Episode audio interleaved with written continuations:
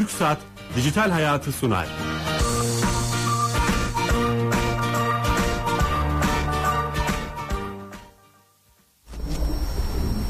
Merhaba, teknoloji, internet ve sosyal medyanın hayatımızı etkilerini konuştuğumuz programımız Dijital Hayat'a hoş geldiniz. TRT Radyo, TRT Radyo 1 mikrofonlarında her cuma saat 15'te yayındayız. Bugün çifte heyecan yaşıyoruz. Hem stüdyolarımızda İstanbul'da değiliz, Ankara'dayız. Daha büyük heyecanı da Gençlik ve Spor Bakanımız, Gençlik Politikanın lideri Akif Çağatay Bey ile beraberiz. Bakanım hoş geldiniz. Hoş bulduk. Siz de hoş geldiniz. Sağ olun, teşekkürler. Ee, heyecanlıyım çünkü internet ve sosyal medya e, özellikle Z kuşağı dediğimiz gençliği çok ilgilendiriyor. Artık hayatlarının bir parçası olarak kullanıyorlar e, bu mecrayı, bu teknolojiyi, bu iletişimi. Biz de bunları konu ediyoruz her hafta ve e, davetimizi kabul ettiniz. Bir hayal gibiydi aslında. Şöyle dediler, bir, bir, bir- kesinlikle bir bakan radyo programına çıkmaz. Çok bu konuda şey aldık ama e, siz davetimizi kabul ettiniz. E, radyo ile ilgili böyle bir şey var e, daha çok. Evet. E, ön yargı var ama siz o şeyi e, kırdınız ve bize misafir oldunuz. Biz size misafir olduk. Teşekkür ediyoruz öncelikle. Çok böyle güncel bir şeyle başlamak istiyorum. Bu ara çok e, konuşuluyor. Bizim kitlemiz de bunu soruyor. Dijital oyunlarda İslamofobya konusu. E, çünkü gençlerin araştırmalara göre internet vakit geçirme oranlarına göre dijital oy- oyunlar yüzde 60-65 oyun oynuyorlar. E, internette vakit geçiren gençler. Ve bu şeye çok maruz kalıyorlar. Siz yeni bir şey ortaya attınız. Oyunlarda İslamofobya dediniz. Nedir bu? E, aslında biraz açabilir miyiz? Tabii öncelikle Ankara'ya hoş geldiniz. Ee, ve tüm bizi dinleyen e, dinleyicilerimize şimdi bak bu da şey oldu değil mi? Ee, genelde seyirciler denir ama dinleyicilerimize e, sevgilerimizi iletiyoruz. Hepsine iyi günler diliyorum.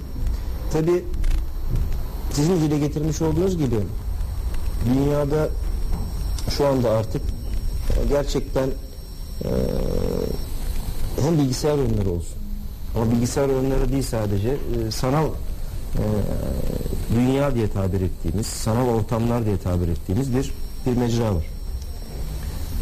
Ama buradaki tabi mecranın varlığı gerçekle yani gerçeği yok etmiyor. O ilişkinin içerisine birazdan gireceğim. E, ve ciddi anlamda tabii ki e, şu anda yapılan o oyunlarla alakalı bizim elimizdeki verilere göre bir buçuk milyara aşkın insan e, bunun içerisinde sadece gençler yok ama Her kahir yaş grubu. ekseriyet tabii her yaş grubu. Ama kahir ekseriyet tabii ki e, daha genç bir kuşağın içerisinde olduğu e, bir bilgisayar oyunları katılımı diye. Hele internetin devreye girmesiyle bizim e, lise ve üniversite çağımızda bilgisayar oyunları olarak adlandırdığımız ve şu anda öyle gördüğümüz e, olgu bilgisayara bağlıydı. Kendi elinizdeki makineye. Offline'dı yani. Çevrim dışıydı. Offline de offline bak yabancı kelime çevrim dışı. Çevrim dışı. Güzel. E, çünkü bizim bu kelimeler anlamında da tabii teknolojileri ve aynı zamanda yeni buluşları hayata geçirenlerin kullandığı dil belli bir süre sonra o teknolojinin dili oluyor. Standartlaşıyor. Standartlaşıyor. Aslında bu doğru değil. E, bu şeye benziyor. E, illa bulan kişinin söylediğinin geçerli olması ama bir de insanların ve toplumların kendi e, kültür ve gerçeklikleri var. Onun için tüm dinleyicilerimizden e, şunu rica ediyorum. Ülkemizin kendi değerleriyle ve kendi dilimizin yani kullandığımız dilimizin, Türkçemizin e, anlattığı, temsil ettiği kavramları hayatımızda kullanmak önemli. Daha doğrusu elzem. Doğru. Çünkü belli bir süre sonra siz eğer dilinizi doğru kullanmayı kaybederseniz meramınızı anlatmakta sıkıntı çekersiniz. Meramınızı anlatmakta sıkıntı çektiğiniz zaman o zaman konuların e, doğru yöre- yöne e, götürülmesini, evrilmesini, çalışılmasını, kendinizi ifade etme kabiliyetinizi kaybedersiniz ki toplumlar için bu ciddi bir e, olumsuzluktur hatta felakete doğru sürükleyebilir. Teknolojinin bir de böyle bir yönü var değil mi? Maalesef. Ee, üzücü bir şey ama öyle bir yönü var. Dolayısıyla bu bir buçuk milyara aşkın insanın daha önceki yıllarda ve zamanda çevrim dışı olarak kullandığı bilgisayar oyunları, sanal ortamdaki e, vakit şu anda artık çevrim içi diye tabir ettiğimiz yani online yani e, olguyla şöyle bir hale geldi. Beynin içerisinde, insan beyninin içerisinde gördüğünü, duyduğunu algılama özelliği var. Tabii dokunma da var, koku alma da var, tat alma da var ama gördüğü ve duyduğu özellikle e, sürekli olarak yapılan bir şey belli bir süre sonra yer ediyor.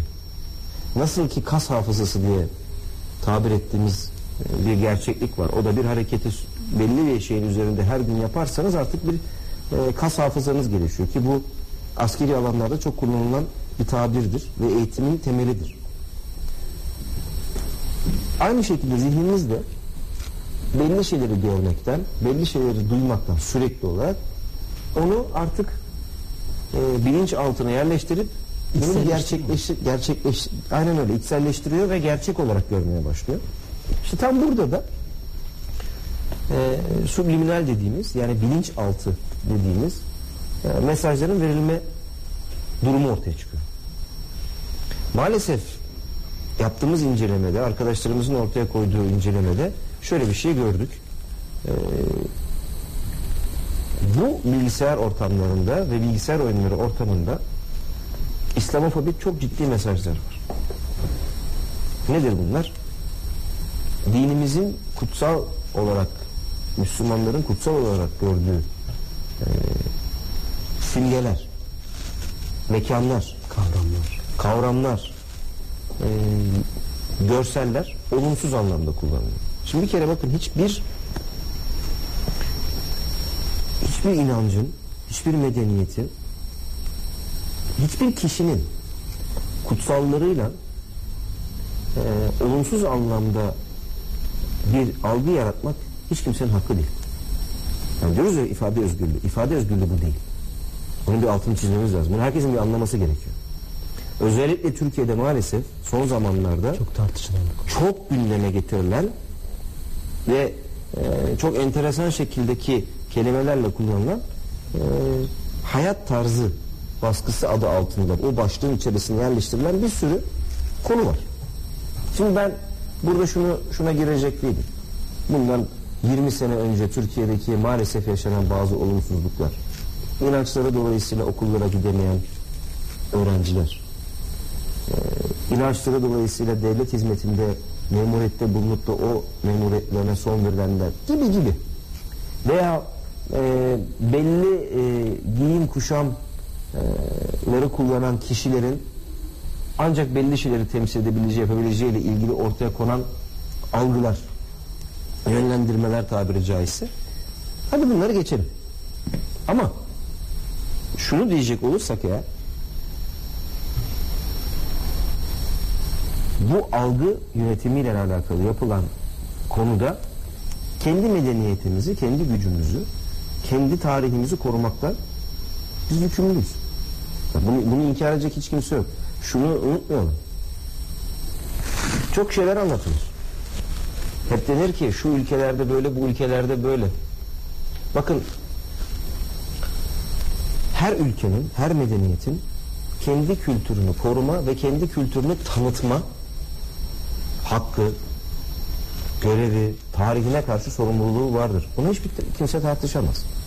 Niye diğer ülkelerde veya bütün ülkelerde ülke tanıtımıyla alakalı resmi kurumlar vardır? Buna ihtiyaç olmasaydı, böyle bir şeye ihtiyaç hissedilmeseydi bunun hiçbirisi olmazdı. Her ülkede. Bir adım daha öteye gidecek özür diliyorum. Evet. Aslında bu kullandığımız mecralar Facebook, Twitter, Google'da e, çıktıkları toprakların kültürlerini anlatan kurumlar. Yani işte Amerika'nın aslında e, Hillary Clinton bu konuda bir şey söylemişti. Bizim e, kültür emperyalizmi, kültürümüzü tanıtan şeylerdir, mecralardır. Facebook, Twitter demişti.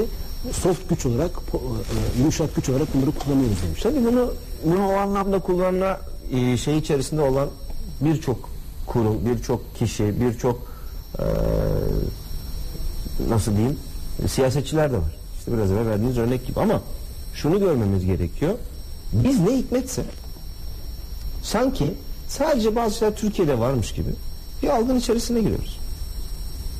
Bakın işte şimdi sanal ortamlarda konuştuğumuz için, sanal ortamlardaki konularla ilgili görüştüğümüz için, daha doğrusu bu e, görüşmenin, mülakatın, sohbetin ana konusu dijital dünya olduğu için gerçeklikle olan ilişkisi içerisinde gidip geliyoruz şimdi bakın. Biz de yapıyoruz. Sanalla gerçek arasında. Sanalla gerçek arasında. Şunu unutmayalım. Evet dijital bir dünya var. Sanal bir dünya var. Ama bunların hepsinin aslında temeli gerçek dünya. Bununla neyi kastediyorum? Bakın sizin bir cihaza, bir elektronik cihaza bir şeyi yazıyor olmanız, bir şeyi yüklüyor olmanız, bir görüntüyü koyuyor olmanız onun aslında sanal olduğu anlamına gelmez. Bulunduğu mecra sanal. Etkisi gerçek. Doğru. Siz neyi koyuyorsunuz? Mesela görüntü diyoruz değil mi? E, görüntü ne? Burayı çektik mesela. E şimdi koyuyorsunuz değil mi? E bu gerçek bir şey. Bu sizin normalde beş duyunuzla algıladığınız bir şey. Sanal değil. Ama siz onu alıyorsunuz sanal dünyaya koyuyorsunuz. Ondan herkes diyor ki bu sanal. Hayır sanal değil. Mecrası sanal. İletişimi sanal. Size ulaştırıldığı araç sanal. Ama içerik gerçek. Yani şunu kastediyorum. Yazdığınız bir mesaj. Twitter'da olsun, Facebook'ta olsun, işte Instagram'da olsun, ne bileyim bir sürü şimdi farklı farklı şeyler var. Vine'daki bir görüntü e, veya e. Periskop'taki bir canlı yayın, Snapchat'te koyduğumuz bir farklı bir şey. Bakın hepsinin de isimleri İngilizce Evet. saydıklarımızın. Şimdi burada da bir enteresanlık var. Yani İngilizce dünyanın tek doğru lisanı mı? Tek lisanı mı? Hayır. Mesela ticarette bir söz vardır. Şimdi gençlerimiz belki bunları çok iyi hatırlamazlar veya bilmiyorlardır. Derler ki ticaretin lisanı nedir? Biz ticaret yaptığımız için zamanını biraz oradan şey yapalım girelim. Bazı arkadaşlarımız derdi ki İngilizce. Ama ticarette erbap olanlar şunu söyler. Hayır ticaretin lisanı müşterinin lisanıdır.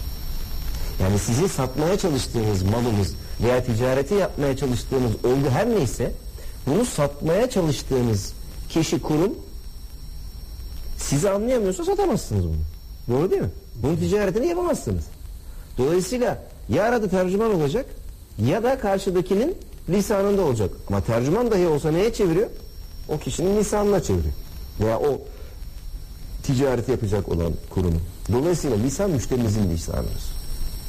Yani bize bu oyunları oynatıyorsa bizim değerlerimize saygılı olmak zorunda. Saygılı olmak zorunda. İşin Türkçesi bu. Ama şunu da biz yapmak zorundayız. Buna karşı, bu olumsuzluğa karşı sesimizi yükseltmek zorundayız. Bunun ticaretle bir alakası yok. Bunun parayla bir alakası yok, pulla bir alakası yok. Ekonomiyle bir alakası yok. Bu bir değer. Sizin değerinizi siz savunamazsınız, başkası hiç savunmaz.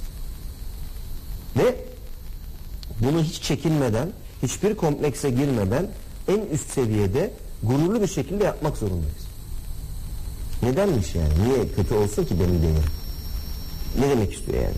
Şimdi bazı oyunlardaki savaş oyunlarında e, bombalanan, havaya uçurulan, yok edildiği zaman bonus kazanılan, bonus diye bir şey de var ya orada, bonus puan kazanılan.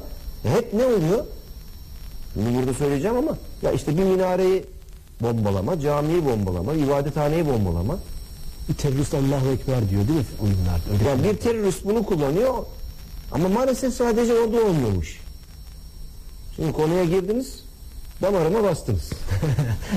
Şimdi bakın, birazcık. bizim şimdi Allahu Ekber'in anlamını herkes aşağı yukarı biliyor. Ya bilmeyenler için bilmeyenler olabilir. Allah büyüktür. Şimdi bunu olumsuz anlamda alıp kullanmak isteyenlere neden biz değirmenine tabiri caizse su taşıyoruz? Sesimizi yükseltelim.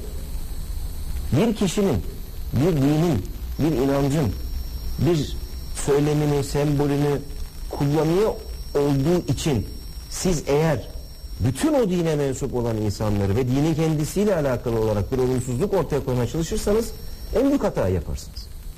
Şu anda dünyada karşı karşıya olduğumuz sorunların en başında gelen bu işte. İslamofobinin kendisi bu zaten. Bizim dinimiz ne emrediyor? Bir kişiyi, bir kişinin hayatını kurtaran tüm insanlığı kurtarmış gibidir. Bir kişinin hayatına son veren yani öldüren tüm insanlığı öldürmüş gibidir. Bunun bir tartışması var mı? Yok. O zaman neyi tartışıyoruz? Ama işte biraz evvel dile getirdiğiniz gibi bunu farklı anlamda görenler, bunun üzerinden olumsuzluklar koymaya çalışanlar, tabii bunu ekonomik anlamdaki bazı şeylerle de birleştiriyorlar. Hep şunu konuşuruz. Diyoruz ki, ya diyorlar ki, ya işte şu ülkelerdeki refah seviyesi çok yüksek. Doğrudur, yüksek. Ama o refah seviyesine gelinebilmek için ne yapılmış ona bakıyor musunuz? Yani evet bugün Londra'da çok iyi bir metro ağı var. Dünyaca bilinen bir metro ağı. Doğru. Bugün onu kullanıyorlar. Ama o metro ağı nasıl yapıldı? Hiç bunu araştırdılar mı acaba? Gençlerimizin şimdi çok elinin altında kolay bir sistem var. Gitsinler şu Google'a yazsınlar ve okusunlar. Bunu hedef göstermek anlamında söylemiyorum. Gerçek olduğu için söylüyorum. Bir de böyle bir şey çıktı. Ne söyleseniz hedef mi gösteriyorsunuz? Ya arkadaş gerçek buysa söyleyeceğiz bunu. Komple mi kuruyorsunuz? Komple mi kur? Ne alakası var yani? Bunu konuşacağız. Ama şunu da çok iyi biliyoruz ki 100 sene evvel 80 sene evvel farklı şekillerdeki unsurlar kullanılarak yapılan o metro ağının üzerine eklenmeye çalışılan yeni istasyon ağlarının kaç senede yapıldığına da bir baksınlar.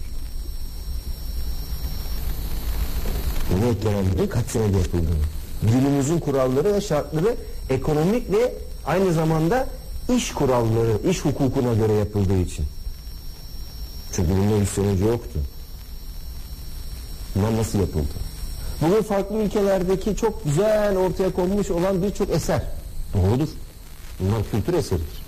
Kültürün, dünya kültürünün parçasıdır. Hiçbir şeyin şeklini tartışmıyorum bunu. Ama nereden gelen maddi kaynaklarla yapıldı? Bunu bir bakalım. Bunları araştırmamız lazım, bilmemiz lazım. Bunları değerlendirmemiz lazım. Ben şunu söylemiyorum. Gidelim de 100 sene, 150 sene, 200 sene öncesindeki konularda yaşayalım demiyorum. Tabii ki günümüzde yaşayacağız ve gelecek için koşacağız. Tarihi bilelim diyorsun. Ama nereden neyin geldiğini iyi anlayalım. Ben bunu söylüyorum. Bunu yapmak bizim görevimiz. E bizim şeyimiz e, e, bizde sanal ortamda internet kullanımı yeterince gelişmemiş. Doğru değil. Çok gelişmiş durumda. Ama internetin alanının bakın dünyada yapılan bir tartışmanın en önemli unsurlarından birisi şu anda şu. Acaba bu sanal ortam internet geleceğimizi nasıl etkiliyor? Şimdi eskiden sizinle oturup böyle konuştuğumuz şu anda konuşuyoruz yüz yüzeyiz değil mi? E, yüz yüze olduğumuz zaman ne konuşuyoruz?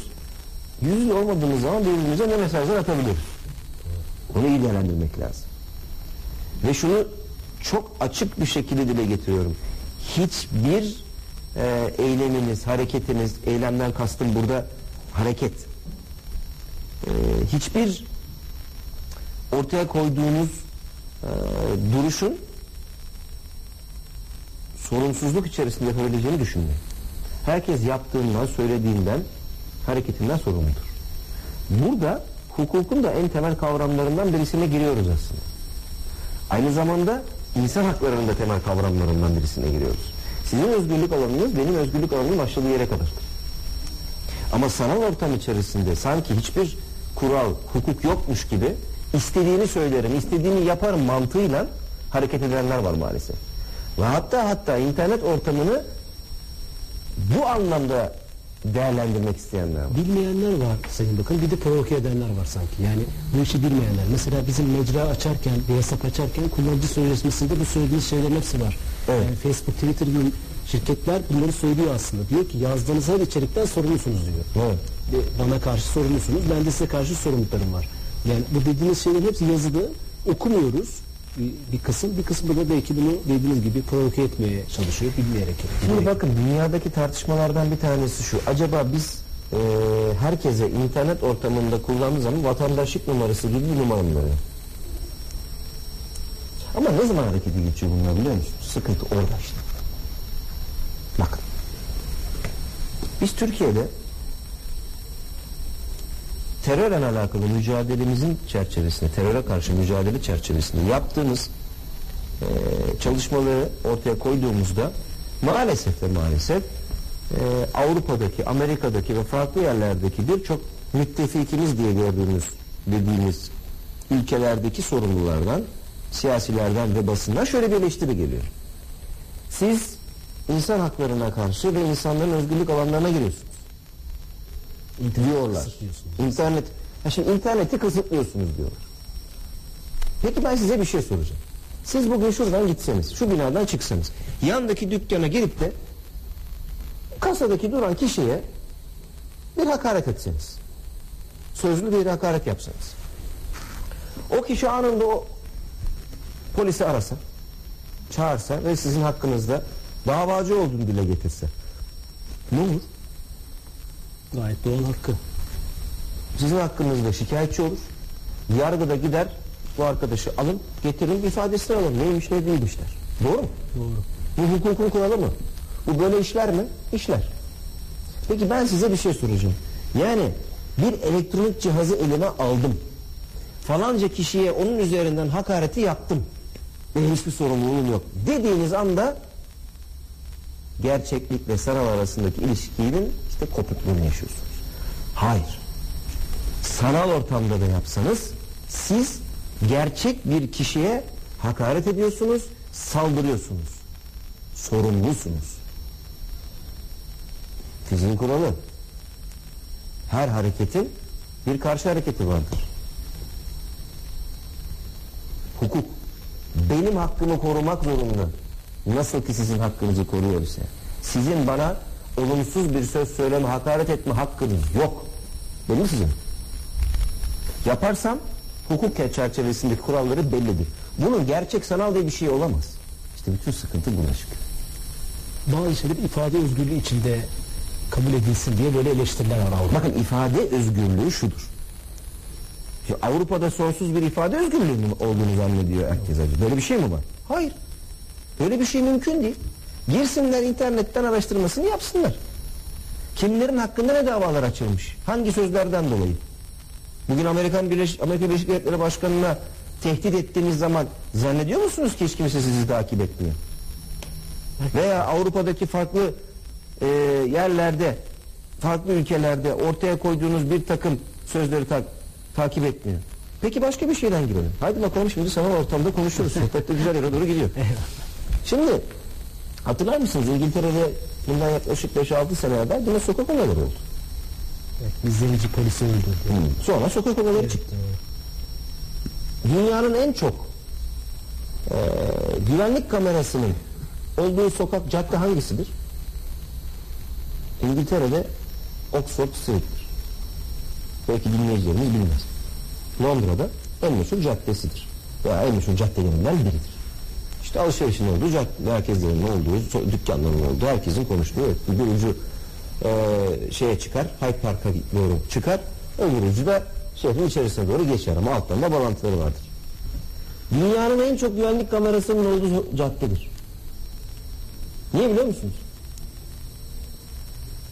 Hırsızlık olaylarının çok fazla olmasından dolayı buna karşı aldıkları önlemler. Britanya hükümetinin. Attığınız her adımı izlerler. Böyle bir Siz- geçti bakalım. e, Ağustos ayında Evet. ve izleme, kitlesel Tabii ki. izleme, telefonları indirip İngiliz polisi- geleceğim şimdi oraya. Şimdi biz Türkiye'de güvenliğimizi almak için belli şeyleri kullanıyoruz. Peki şimdi Türkiye'den birçok vatandaşımız turist olarak Londra'ya gidiyor değil mi?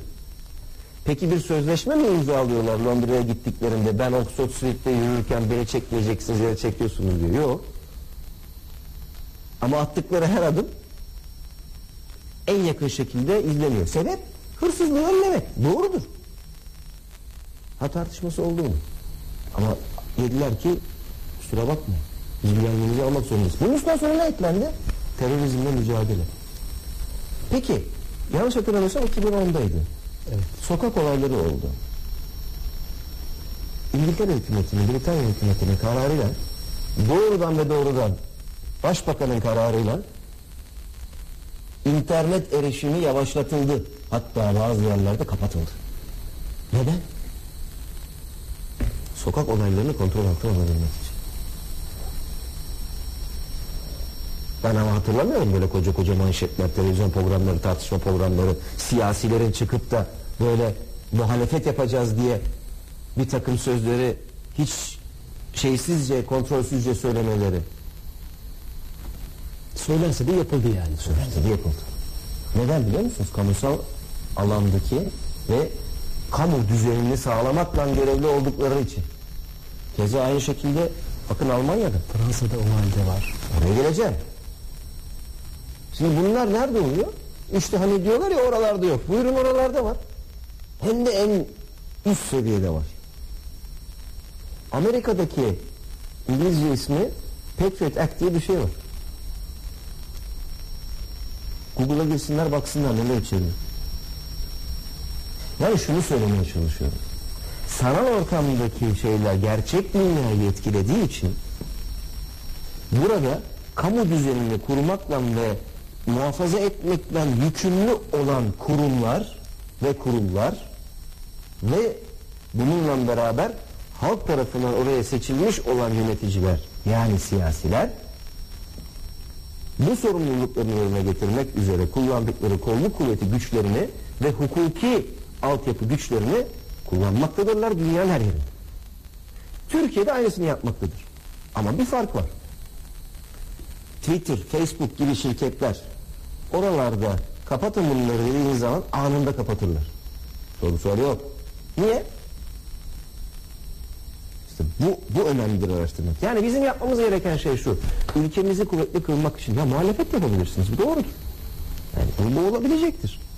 Bu doğaldır zaten. İşin demokrasinin doğasında bu var. Farklı sesler, farklı renkler bir toplumun en doğal unsurlarıdır. Öyle olmalıdır da zaten. Ama kamu düzeni ayrı bir şeydir. Kamu düzenini sağlayamazsanız o farklılıkları, o farklı renkleri, o düşüncelerin açığa çıkmasının önünü açamazsınız. Bir düzen olmalı ki herkes gelsin bu fikrini ifade edebilsin. O zaman bizi niye eleştiriyorlar bakın? Anlatamıyor muyuz acaba? Yani bu şeyi biz kendi durumumuzu mu anlatamıyoruz? Anlamak istemiyorlar. Maalesef anlamak istemiyor. Çünkü Türkiye'ye karşı olan bakışlarında hala bir çifte standart var. Bu çifte standardın eee, değerlendirmesi içerisinde ben hep şunu söylüyorum. Düşüncem o. Kendilerine ne hikmetse bizden daha üst seviyede görmek gibi bir yaklaşımları var. En büyük hata burada başlıyor. Biz sizinle eşitiz, gösterdiğimiz aynı. Peki, Bunu hissediyorsunuz değil mi uluslararası arenada siz? ya ben bunu bunu hissediyorum ve bunları dile getiriyorum. Ha, Öyle şey olur mu diyorlar, o zaman gösterin diyorum ben de. Bakın, ifade özgürlüğü ve basın özgürlüğü her şeyi her yerde istediğim gibi söyleme özgürlüğü değildir. Ya bunun altını artık çizerek anlamamız lazım. Ve biraz da bakın kendi ülkemizden ve kendi milletimizle daha farklı noktalarda bir e, duygusal bağ içerisinde olmamız gerekiyor. Bakın bazı olaylar yaşandı Türkiye'de. Ve beni bir yazı çok çok etkilemiştir. Duvara yazılan bir yazı. O da İstanbul'da e, gezi olayları esnasında duvara yazılan bir yazı. Zulüm 1453'te başladı diye. Bunu yazan kişinin, buradan açık ve seçik olarak söylüyorum, tüm dinleyicilerimiz de e, herhalde katılacaklardır bana. Bunu yazan kişinin Türkiye Cumhuriyeti Devleti ile hiçbir bağı yoktur. Olamaz. Bu milletin bir ferdi değildir. Bu ifade kapsamında, özgür kapsa değerlendirilemez yani aslında. Ya özgürlük kapsamında bunu değerlendirmekle ilgili olarak tabii ki bunu değerlendirebilirsiniz. Ama ben şunu söylüyorum. Bakın. Bu düşüncede olan kişi bu milletin değerleriyle demek ki hemhal olamamış. Bu ifade bizi üzen bir ifade. Yaralayan bir ifade. Çünkü siz daha fetihin ne olduğunu anlamamışsınız. Ve 1453'te İstanbul'un fethinin ne anlama geldiğini anlayamamışsınız. Ben bunu herhangi bir şekilde ötekileştirme anlamında söylemiyorum. Ama işin arkasındaki zihniyetteki bozukluğu söylüyorum. Bunu yazan gruplar da çok marjinal gruplar. Doğrudur marjinal Baskı gruplar. gerçekten. Doğrudur marjinal gruplardır. Ama bu marjinal grupların da işte Karşılıkları yok yani toplumda. Eyvallah da Karşılıklı. şöyle bir şey var. Ya tamam işte yazıyorsun bunu. Eyvallah yaz tamam. Ama bu senin bu milletin değerleriyle bu milletin tarihiyle barışık olmadığını gösterir. Bakın Allah aşkına İstanbul'un fethedilmesinden sonraki sosyal hayata bakın. Aradan kaç sene geçti? 500 sene aşkın bir zaman. Peki şu anda bugün bile baktığımız zaman çok farklı dinlerin ve inançların temsilcileri, inananları ülkemizde yaşıyor mu? İstanbul'da ve Türkiye'nin farklı illerinde yaşıyor mu? Yaşıyor. Peki mabetlerine herhangi bir zarar verilmiş mi? Verilmemiş. O günden günümüze gelmiş. Neyi kastediyorsunuz siz o zaman? Bu tabii ki felsefi bir e, tartışmanın e, temelini oluşturan konular. Ayrı. Ama ben işte bu kendimizle barışık olma noktasındaki yaklaşımı ortaya koymak istiyorum. Bakın benim hayatımın birçok senesi yurt dışında geçti. Ve onların yurt dışındaki yaşayan vatandaşlar, farklı ülkelerde yaşayan insanların kendi ülkeleriyle ne kadar gurur duyduklarını, tarihleriyle geçmişlikleri gurur duyduklarını yaşadık, gördük, hissettik. Bu onların en doğal hakkıdır. Bunu dile getirmek, bunu yaşamak onların en doğal hakkıdır. Ve olmalıdır. Biraz evvel konuştuk işte. Farklılıklar bunlar çünkü. Ama bu farklılıklar içerisinde bizim bir yerimiz var. Bunu anlatmaya çalışıyorum. Ve bunun e, etkileşimin sanal ortamda olumsuz anlamda değil, olumlu anlamda yapılması gerektiğini savunan ben yani. Bu çalışmaya da oyunlarda İstanbul'da bu hasletle girdiniz o zaman. değil mi? tabii. Yani bu düşüncelerle. Tabii. Çünkü öyle dolu görüyorum ki sizi hani bu şeyle alakalı son gündemle de ilgili sıkıntıları gördükçe dolu gördüğüm için bu dijital oyunlardaki İslamofobiyanın da buradan çıktığını e, Bakın burada benim benim benim ortaya koyduğum söylemeye çalıştığım şey şu.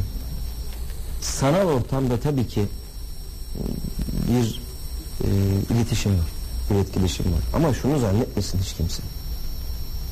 Bu gerçek hayatı etkilemiyor, etkiliyor.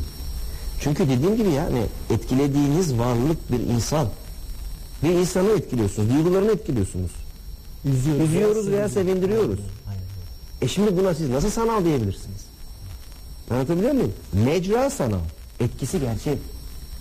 Etkisi gerçek olan bir şeyin de hepimizin bildiği hukuk kuralları çerçevesinde karşılığı vardır. Siz sanal ortamda terörizmi övemezsiniz. Ayrılıkçılığı övemezsiniz. Bunun karşılığında devletin refleksleri, kurumları harekete geçer. Sadece devletin sokağın da refleksi oluyor. Bizim de refleksimiz olur. Mesela hukuk devletlerinin içerisinde bu tip olaylarla hukuk mücadele eder. Demokratik hak olarak toplum da tepkisini dile getirebilir demokratik haklar çerçevesinde ve demokrasi çerçevesinde. Açıklıkla söylüyorum. Hiç kimsenin hukukun yerine geçme, kendini herhangi bir şekilde hem hakim, hem savcı, hem avukat yerine koyma hakkı yoktur. Bizim devletimiz bir hukuk devletidir. Bunun kuralları da bellidir. Kimin ne yapacağı da bellidir. Ama demokratik haklar çerçevesinde evet tepkisini dile getirebilir demokratik haklar çerçevesinde.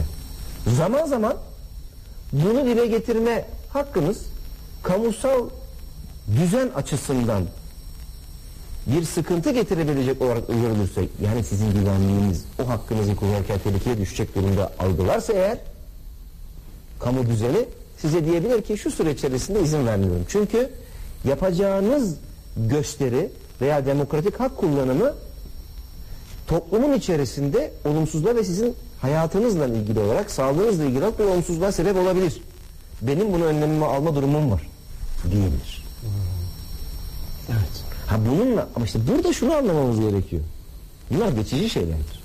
Asıl olan insanların hürriyetlerini, haklarını, demokratik haklarını sonuna kadar kullanmalarıdır. Ama siz eğer çıkar da hayat tarzına müdahale ederseniz ben de size şunu söylerim. Viyana'ya gitmek durumunda kalan, yurt dışına gitmek durumunda kalan, okul hayatlarını sürdürebilmek için, üniversite hayatlarını sürdürebilmek için bu milletin evlatlarına o zaman siz nasıl bir müdahalede bulundunuz bunu açıklar mısınız? En temel haklardan birisi olan eğitim hakkına siz müdahale ettiniz geçmişte zamanında biliyorum. Bunlar orada kaldı. Biz bunu aştık. Çok şükür. Evet. Birçok konuyu aştık. Lisan konusunda da daha önceki bazı korkular vardı Türkiye'de. Onları da aştık. Bu gelişimin bir parçasıdır. Biz şu anda çok daha geçmişten ileri noktadayız. Demokratik ve insan haklarının açısından. Ama kamu düzeni için yapılması gereken bazı şeyler varsa bunlar dönemsel şeyler. Bunları da algılamamız ve bunlar dünyanın her yerinde yapılmaktadır. Yapılır. Örnekleri de konuşmak. Örnekleri de zaten konuştuk. E, aslında birçok soracağım soruya da cevap vermiş oldunuz. Hani bir gençlik politikada lider olarak internetle ilgili gençliğe neler söylüyorsunuz? Aslında hepsini söylemiş oldunuz. Biraz e, şeye gelecek olursak bakanlığın yaptığı çalışmalarla ilgili onları ben e, size sormak istiyorum. Mesela bugün bir tweet gördüm. E, Avrupa'nın en çok stat yapan ülkesi olmuşuz. E, hani yatırımlarımız, tesisleşme, organizasyonlarla ilgili konuşalım dedim. Gerçekten en çok stadı biz mi yaptık? Bu süre içerisinde en çok yapan biz istedik. 30'u aşkın e, statla bu yolu yürüdük. Yürümeye devam ediyoruz. Tabii, Çok stat, büyük bir yatırım değil mi? tabii çok büyük bir yatırım. 3,5 milyar e, euronun üzerinde bir yatırımdan bahsediyoruz.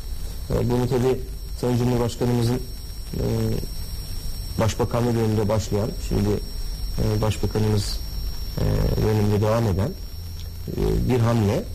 Bu tabii uluslararası anlamdaki bir yansıması da olan konu. Ama aynı zamanda biz tabii stadyumları sadece ve sadece iki haftada bir futbol maçları oynansın diye yapmıyoruz. Çok amaçlı yapılıyor bunlar. İşte onun için diyorum ya gençlerimizin imkanları en iyi şekilde kullanması lazım. Burada çok farklı sporcuların farklı branşlardaki e, sportif aktivitelerini yapabilmeleri için imkanlar e, sunuluyor, sunulacak. Ve bu gerçekten şu anda ülkemizin geldiği gücün de göstergelerinden birisidir. Bakın biz uluslararası organizasyonlarla ilgili olarak baktığımızda ya üstümüze aldığımız uluslararası organizasyonların hepsine başarılı yapmış bir ülkeyiz. Ama ben hep şunu söylüyorum. Bunu da yanlış anlayanlar oluyor ya da herhalde anlamak istemeyenler oluyor. Ee, ya da anlıyorlar da anlamamazlığa geliyorlar. Bilemiyorum artık onun takdirini e, kamuoyuna bırakıyorum. Bakın biz Türkiye olarak büyük organizasyonlar yaptık. Yapmaya devam edeceğiz. Neler var mesela? Önümüzdeki dönem içerisinde önümüzdeki ay Erzurum'da EOF'umuz var. E, Avrupa Gençlik Oyunları Festivali. Daha sonra yazın Samsun'da İşitme Engeller Olimpiyatı olacak ki bu Uluslararası Olimpiyat Komitesi'nin resmi olarak kabul ettiği üç oyundan birisi, oyunlardan birisi. Olimpiyatlar, Paralimpik oyunlar ve İşitme Engeller Olimpiyatları. Samsun'da mı? Samsun'da olacak. Temmuz ayında inşallah. Memleketimde. Tüm vatandaşlarımızı da gençlerimizi de bekleriz.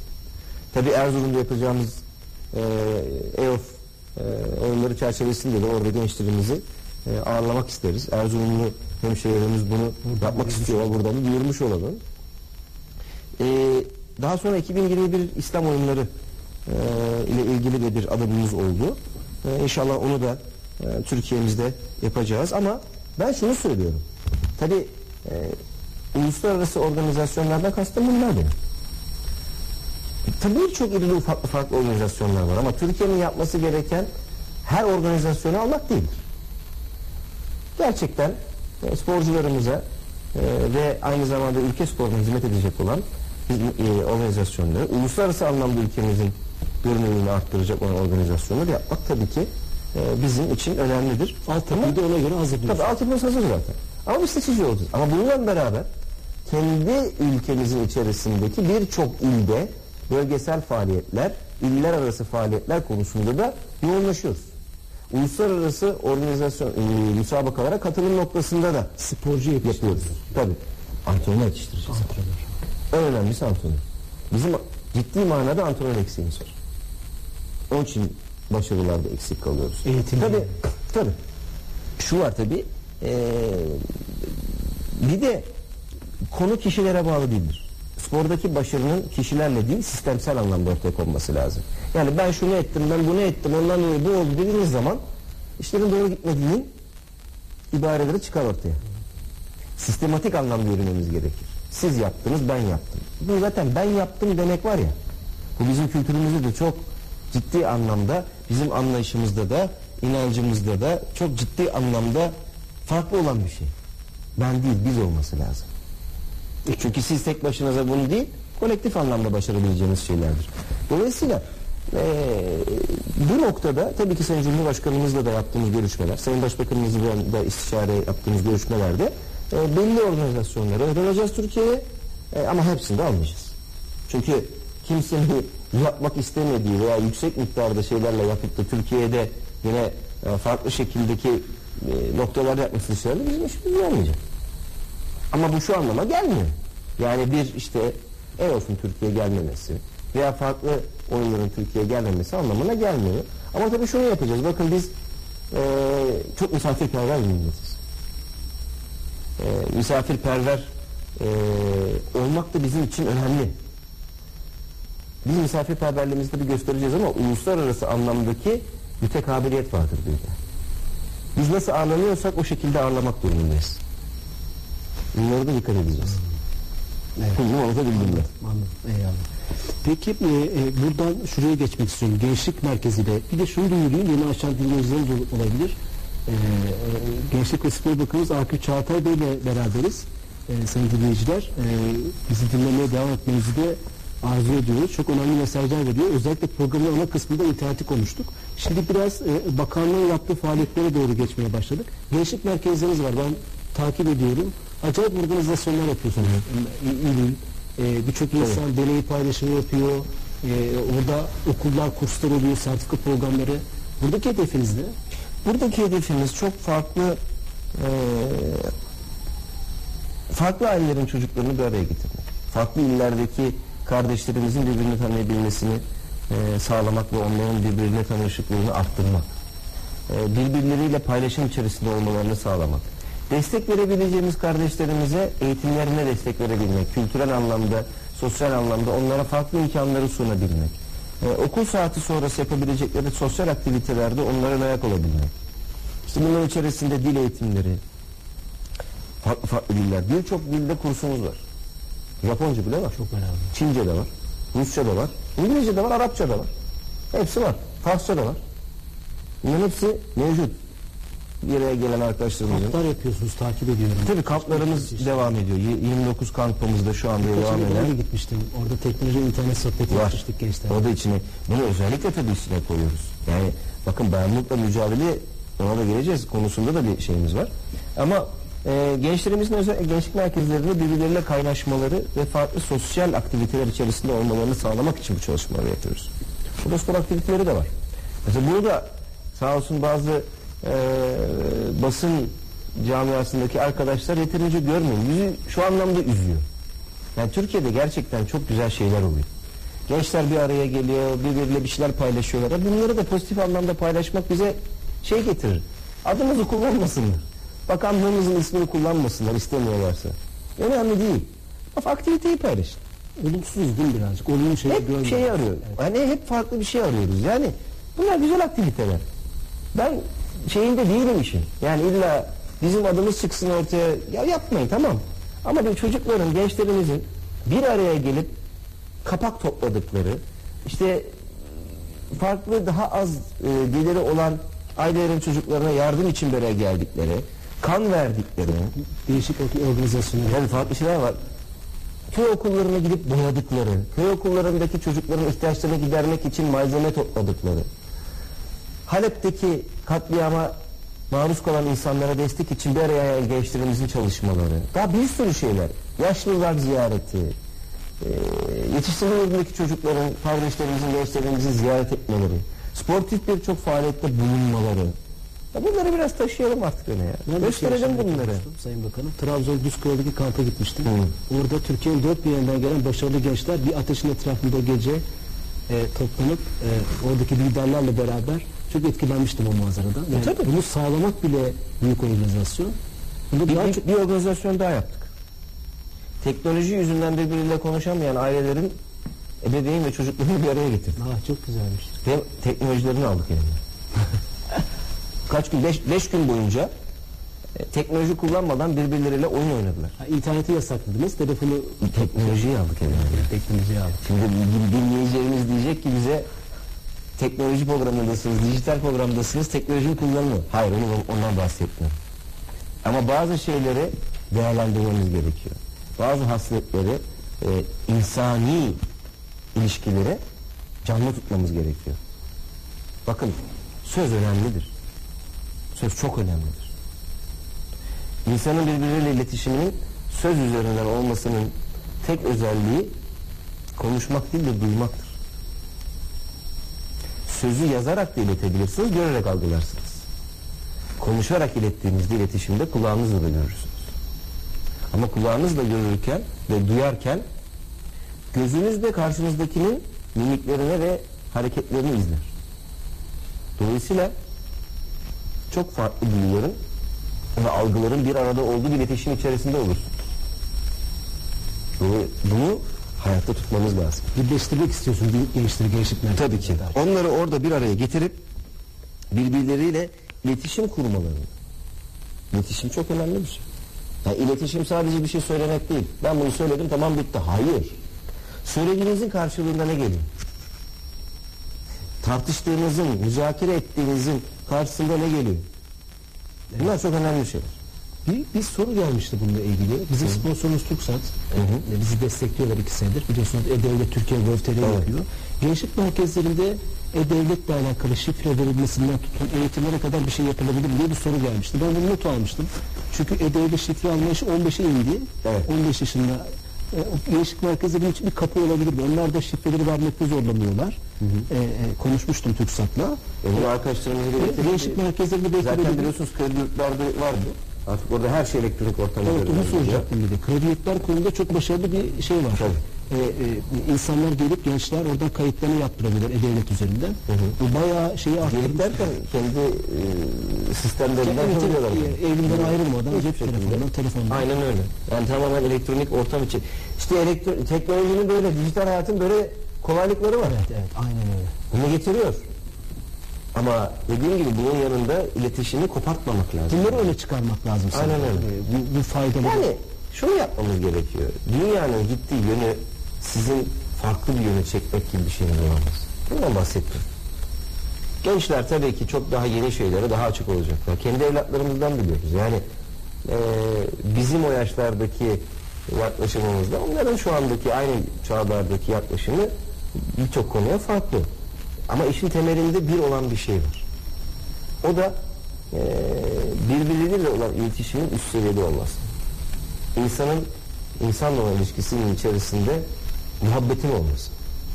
Bunu gerektiren bir ruhumuz bu zaten. Yalnız kalan insanlar eee, çok mutlu olmuyor. İnsan toplum içerisinde toplu olarak yaşayan bir varlık. İletişime ihtiyacı olan bir yapımız var.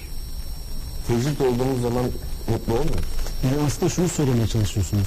Ee, bu mecralar kullanalım ama gerçeklikten kopmayalım. Tabii. Ee, o ilişkiyi kurabilecek e, Şunu anlayalım. lazım. Aslında sanal dediğimiz şey gerçek.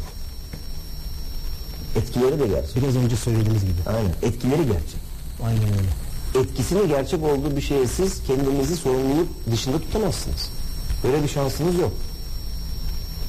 Yaptığınız etki gerçek. Evet, ek- yani ekonomiden spora, siyasetten savunma sanayine kadar e, Ama tabii şu da var yani hayatı da gerçek. 140-160 karakterin içerisine sıkıştırmak işte doğru değil.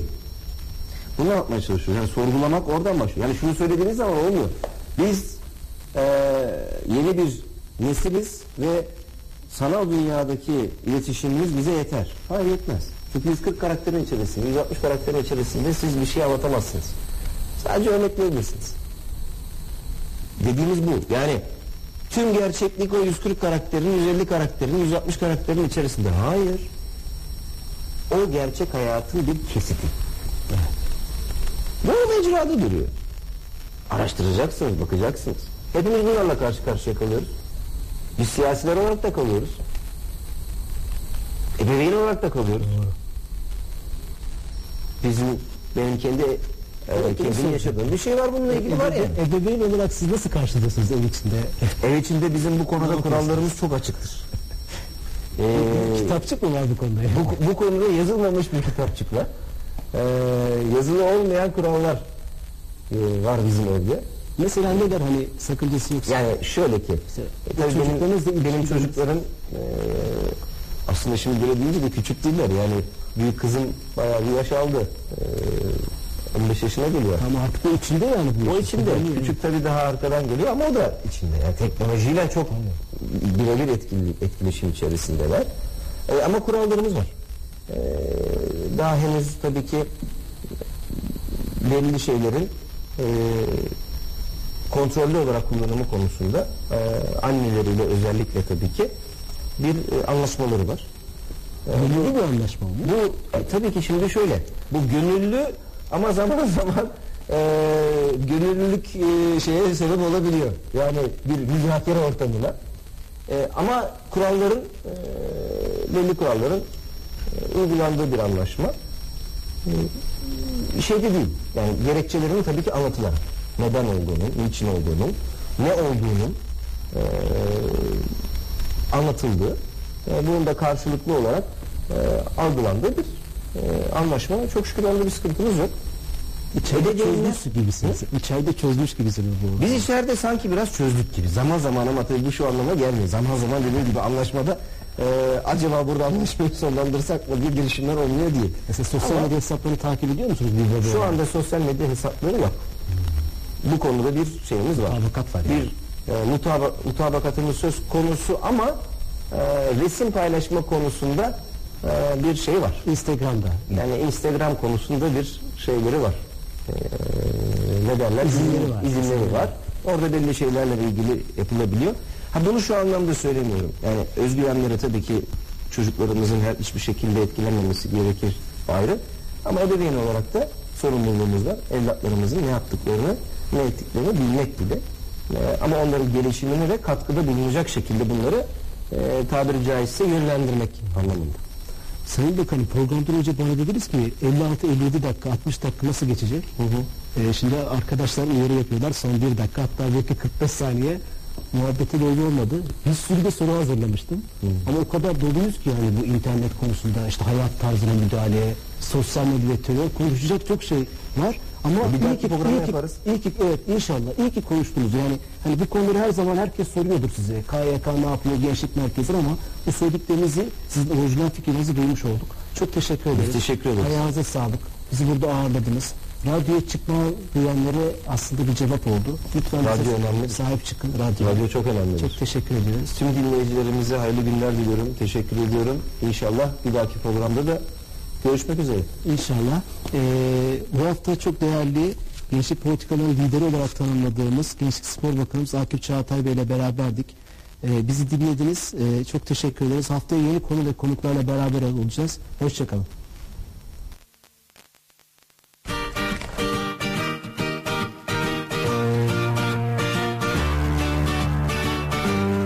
Türk Saat Dijital Hayatı sondu.